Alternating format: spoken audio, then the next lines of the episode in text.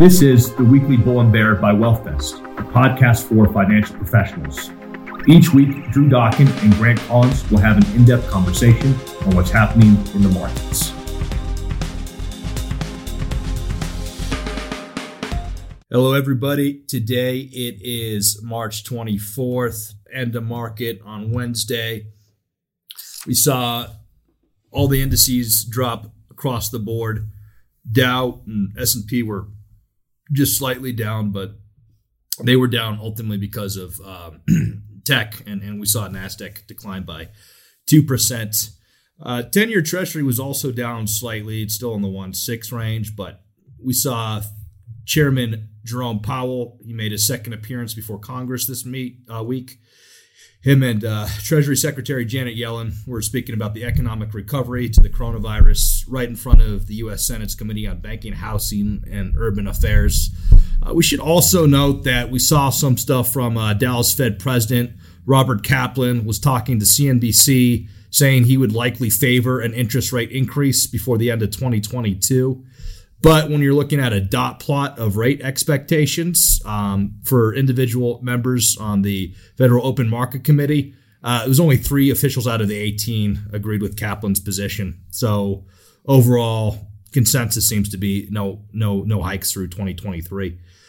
And yeah, uh, Grant, anything I overlooked or anything you should enlighten us on? Well, just wanted to highlight one thing from Jerome, Jerome Powell uh, when he was talking to the House Financial Services Committee yesterday that he didn't expect the 1.9 trillion stimulus to have a big impact on inflation. There's been lots of talks over the last couple weeks that this stimulus package would overheat. Doesn't seem like the Fed is really too worried about that. And then also Treasury Secretary Janet Yellen also brought up uh, that the rescue package is, is the best thing for the U.S. economy. And then the next spending bill or the infrastructure bill we briefly talked about on our last podcast will really uh, address the income inequality.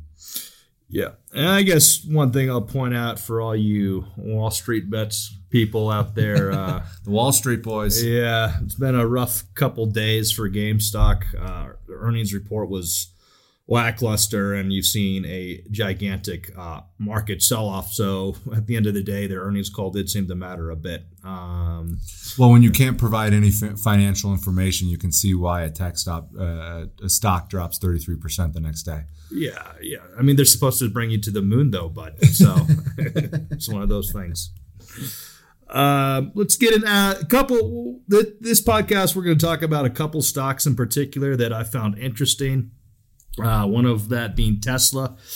So ARK Invest predicted $3,000 stock price. Uh, and then on Monday, you saw they got kind of a bump because of that. Um, Grant, let's talk about that a little bit.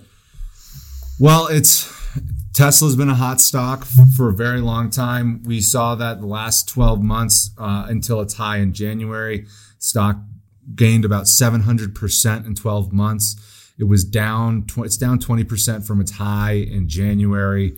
It's become very popular as we've seen it, Tesla be added into different ETF vehicles. Uh, ARK and Innovation itself has Tesla shares worth 2.5 billion. I think really with the change of the new administration and also a lot of uh, more institutional investors such as BlackRock putting a big push on client change is also a driver for Tesla because of the zero emissions and people trying to be carbon neutral. Uh, so I, I, think it's a perfect storm for Tesla right now, and we're going to continue to see it continue to rise. Yeah, you mentioned ARK, Uh, so that the shares that they have worth 2.5 billion dollars that accounts for almost 10% of their $24 billion ARK Innovation Fund.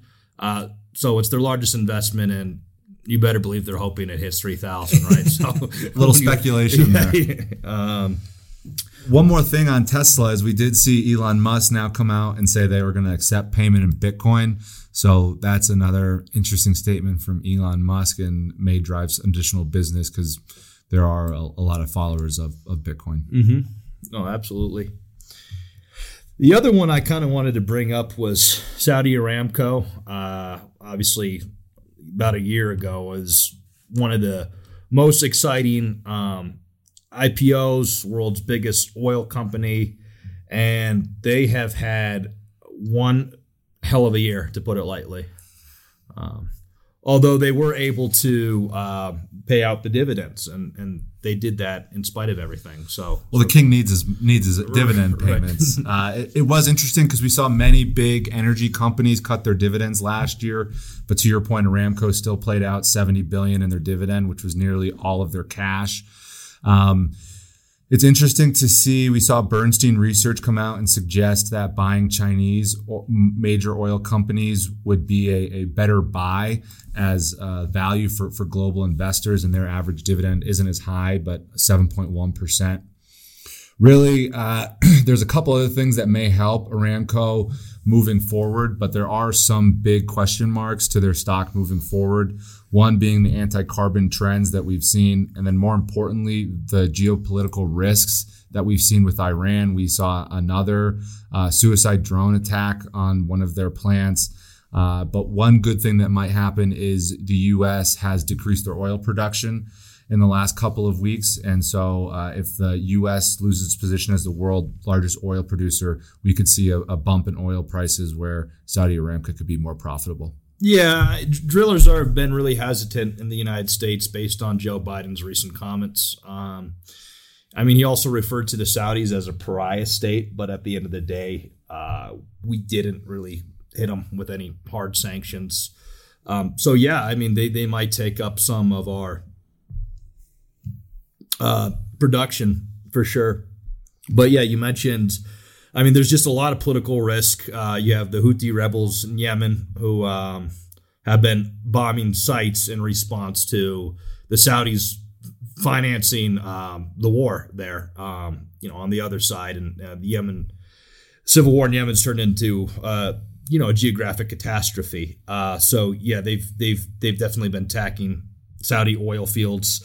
Then also in the heart of the thing uh, last year, if you remember. Uh, they kind of had an oil war with the Russians um, going over share prices. Uh, and that was, I mean, something major to consider. I mean, actually, they, they wanted the Russians to cut production functionally as they were doing the most, and a lot of other OPEC countries were as well. Uh, and as a result, the Russians really were slow to cut productions. And then you saw negative oil futures in April.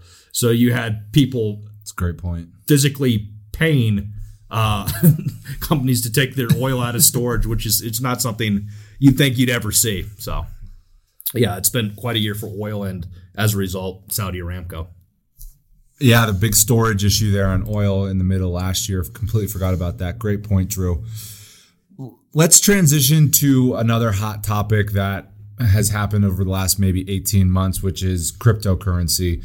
We saw the Federal Reserve chairman on Monday say that cryptocurrencies remain unstable source of value and the central bank is in no hurry to introduce a competitor. It's a essentially a substitute for gold rather than the dollar. Drew, what's your take on these latest comments from Jerome Powell? Uh yeah, um for for the time being, it, it looks like we're going to be reluctant, or the Fed's going to be reluctant to go forward with using cryptocurrencies. But I mean, I don't know. I, I think at some point the dam might break. Uh, you mentioned Tesla. It was being going to be accepting payments in Bitcoin. You've also seen central banks around the world who have taken a more bullish position on using digital currencies. Uh, so if you have central banks like uh, if the Chinese make movements, I mean, it's just going to be a matter of time before I think the United States follows suit. If so, more and more companies are going to take them as, as currency, the Fed's going to have to step in at, at some point. So I think you're right. They, they, might force their hand. He did say Congress will likely have to pass some type of bill enabling legislation uh, to proceed with its own cryptocurrency. But he also noted that with the last pandemic, that developing a better payment system so money can be processed more quickly to if, if more payments need to be made and instead of mailing out checks to, to, to people.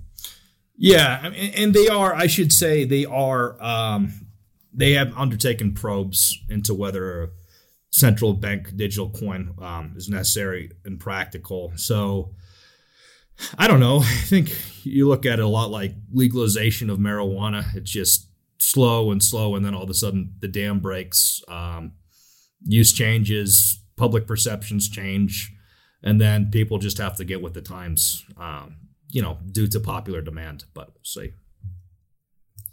We should mention that joblessness claims jumped up to 770, 100,000. Uh, really, as we are still recovering from COVID 19, this was a little bit uh, not in the estimates. The estimates were a little bit lower than that, especially as we see Texas, Florida, Mississippi eliminate a lot of the reduced restrictions. Pennsylvania is due to cut back in April. Other states will follow. Uh, but we're continuing to see joblessness claims uh, still remain up. Yeah, I mean, and that's been in light of U.S. vaccination rate. It's been going at about 2.4 million a day too.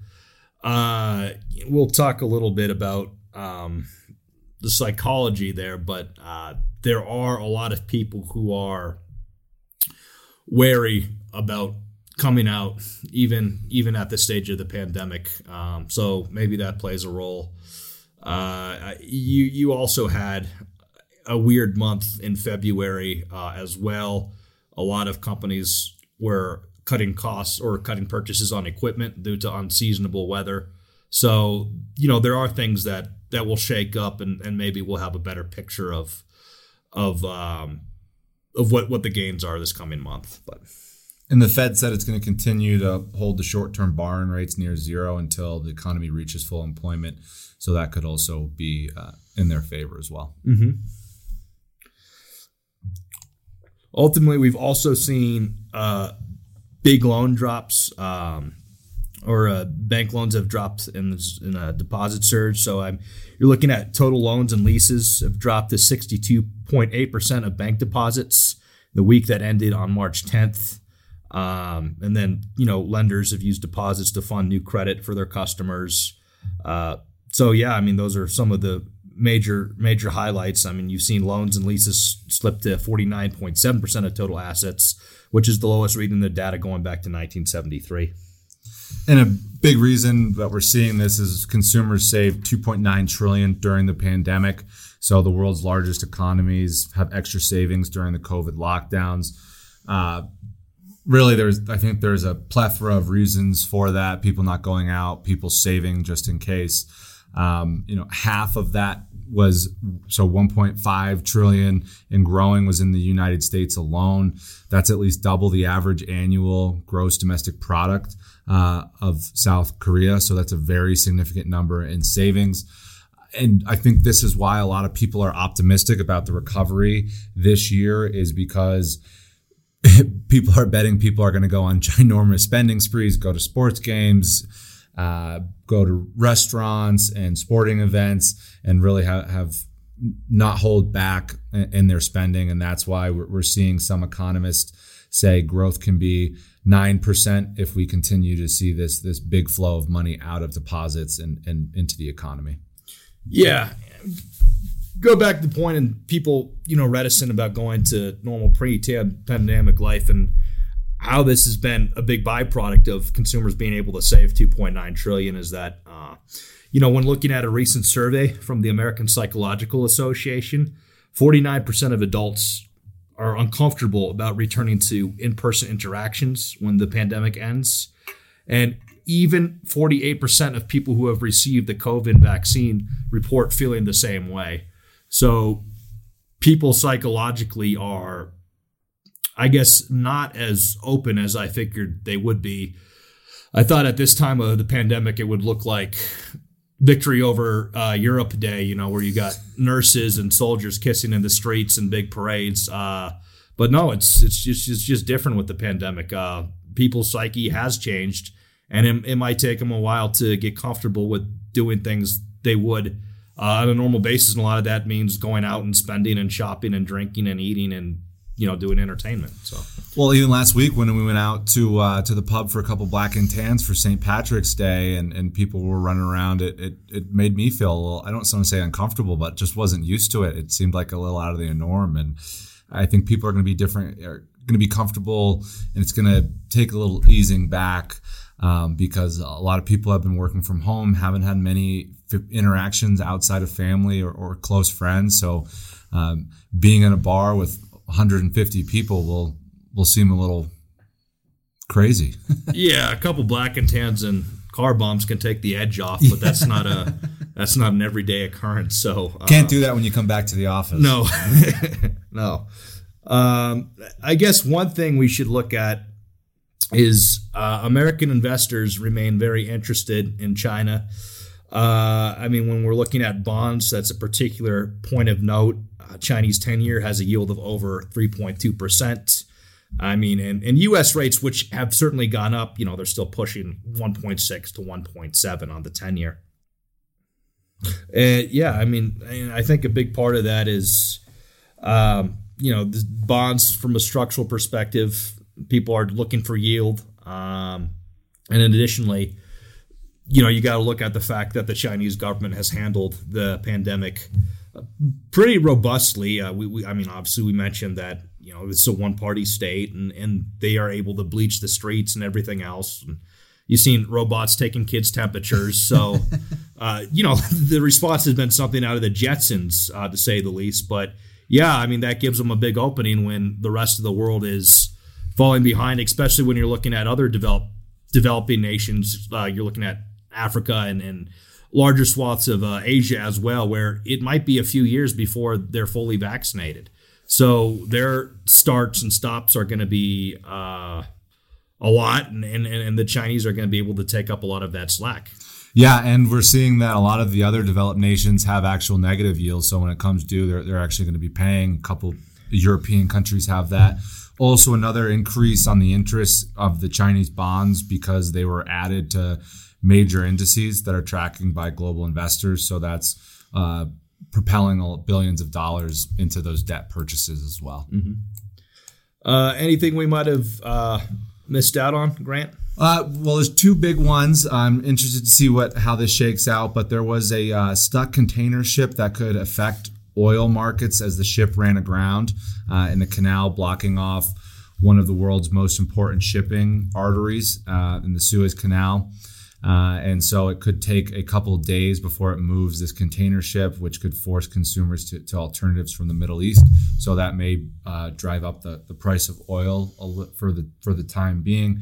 And then also another one that we were just discussing before is to really see what happens with these junior Goldman Sachs bankers who created a, a pitch book on uh, the downsides of working 100 hour weeks and the work environment there as you mentioned, Credit Suisse is giving out bonuses. Looks like Citi is uh, having employee work days because of it. Uh, so it's it'd be interesting to see what happens because those analyst roles are highly sought off uh, or sought after jobs for folks out of college. Uh, I don't think everyone realizes how hard a hundred hour work week is.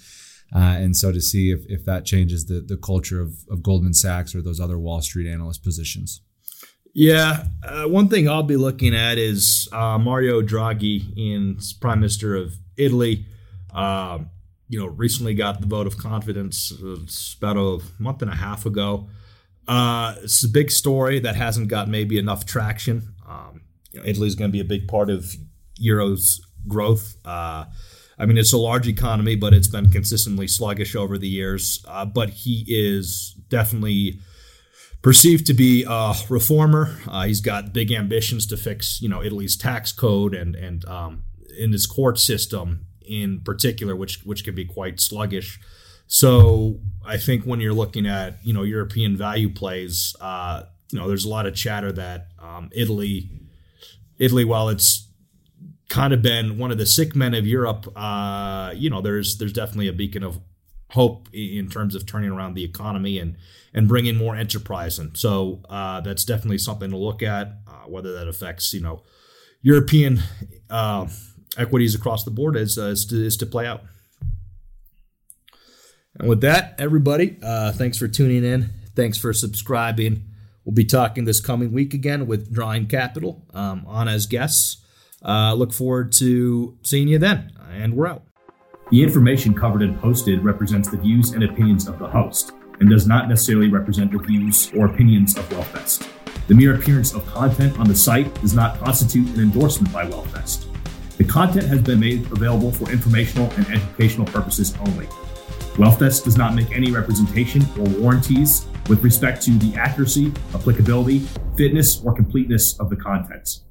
WealthVest does not warrant the performance, effectiveness, or applicability of any sites listed or linked to any of the contents. The content is not intended to be a substitute for professional investing advice. Always seek the advice of your financial advisor or other qualified financial service provider with any questions you may have regarding your investment planning. Investment and investing involves risk, including possible loss of principal.